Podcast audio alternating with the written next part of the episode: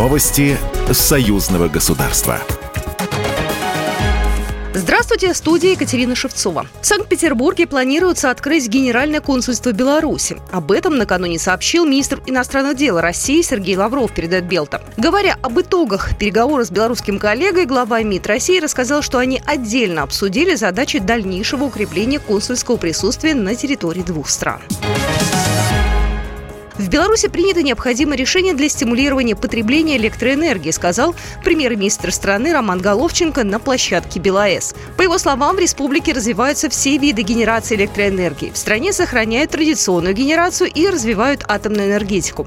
Глава правительства напомнил, что когда Беларусь только готовилась к реализации атомного проекта на Западе, раздавались крики в наш адрес. Помните, какие крики были значит, на этапе, когда мы готовились, с Запада раздавались в наш адрес. Теперь э, мы видим, насколько это было выверенное и продуманное решение. Теперь те же наши критики сейчас судорожно э, достают э, из пыльных шкафов проекты атомных станций. Головченко считает, что для Беларуси это важнейший проект десятилетия. Заседание комиссии парламентского собрания по аграрным вопросам пройдет в Минске 24 мая. В мероприятии примут участие представители Постоянного комитета союзного государства, Министерства сельского хозяйства и продовольствия Республики Беларусь, Министерства сельского хозяйства Российской Федерации, Национальной академии наук Беларуси, Министерства науки и высшего образования Российской Федерации. Парламентарии рассмотрят ход выполнения союзной интеграционной программы по формированию единой аграрной политики, разработку цифровых технологий и комплекса автоматизированных машин и оборудования для молочного животноводства и другие вопросы. Архангельск и Витебск подписали договор о сотрудничестве. Свои подписи на документах поставили глава Архангельска Дмитрий Морев и председатель Витебского горосполкома Николай Орлов.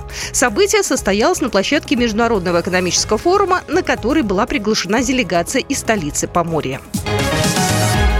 Белорусские вооруженные силы и иные воинские соединения несут службу в усиленном формате и прикрывают пограничников запада и юга, заявил госсекретарь Совета безопасности Беларуси Александр Вольфович. По его словам, военные, выведенные к государственной границе, прикрывают действия органов пограничной службы в целях пресечения различных провокаций. Прежде всего, западного направления, для того, чтобы не ударили нам в спину с западного направления и вооруженным силам Российской Федерации, которые проводят СВО на территории Украины, сказал Вольфович.